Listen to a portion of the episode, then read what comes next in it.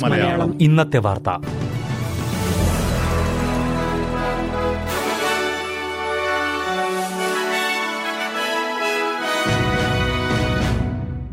നമസ്കാരം. S B S Malayalam ഇന്നത്തെ വാർത്തയിലേക്ക് സ്വാഗതം. ഇന്ന് രണ്ടായിരത്തി ഇരുപത്തിമൂന്ന് സെപ്റ്റംബർ ഇരുപത്തിയേഴ് ബുധൻ. വാർത്തകൾ വായിക്കുന്നത് റിന്റോ ആന്റണി. വിക്ടോറിയയുടെ പുതിയ പ്രീമിയറായി ജെസീൻഡ അലൻ തെരഞ്ഞെടുക്കപ്പെട്ടു.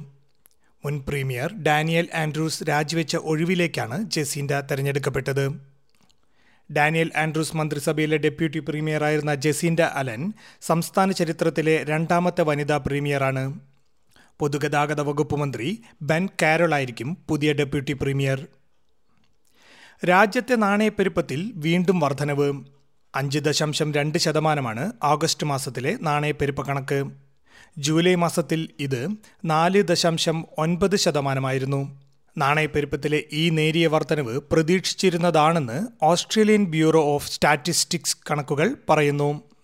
അടുത്ത ചൊവ്വാഴ്ച റിസർവ് ബാങ്ക് യോഗം ചേരാനിരിക്കെ നാണയപ്പെരുപ്പത്തിലെ ഈ വർധനവ് പലിശ നിരക്ക് സംബന്ധിച്ച തീരുമാനത്തെ ബാധിച്ചേക്കാമെന്നാണ് വിദഗ്ധർ കരുതുന്നത്.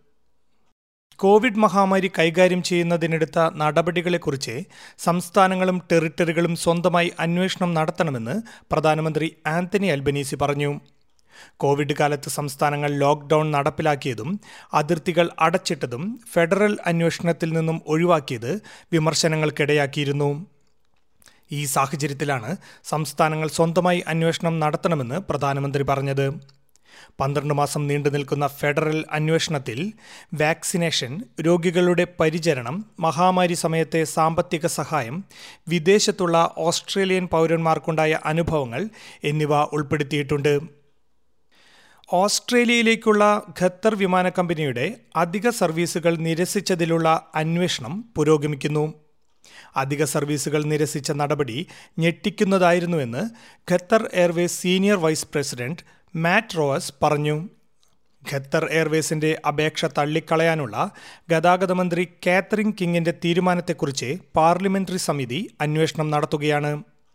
അധിക വിമാന സർവീസുകൾ നിരസിച്ചതിനുള്ള കാരണം ഇതുവരെ വ്യക്തമാക്കിയിട്ടില്ല എന്നും Qatar Airways senior vice president Fathi Atti കൂട്ടിച്ചേർത്തു.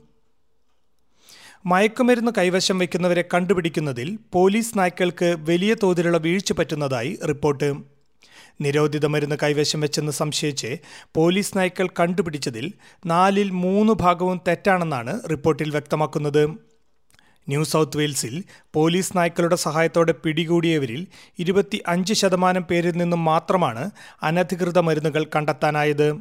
രണ്ടായിരത്തി പതിമൂന്ന് മുതൽ നടത്തിയ തൊണ്ണൂറ്റി നാലായിരത്തിലധികം തിരച്ചിലുകളിൽ എഴുപത്തി ഒന്നായിരം പേരും അനധികൃതമായി മയക്കുമരുന്ന് കൈവശം വെച്ചിട്ടില്ലെന്നും റിപ്പോർട്ടിൽ പറയുന്നു.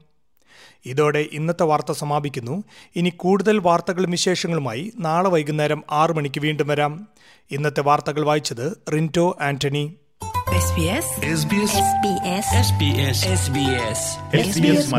ഇന്നത്തെ വാർത്ത.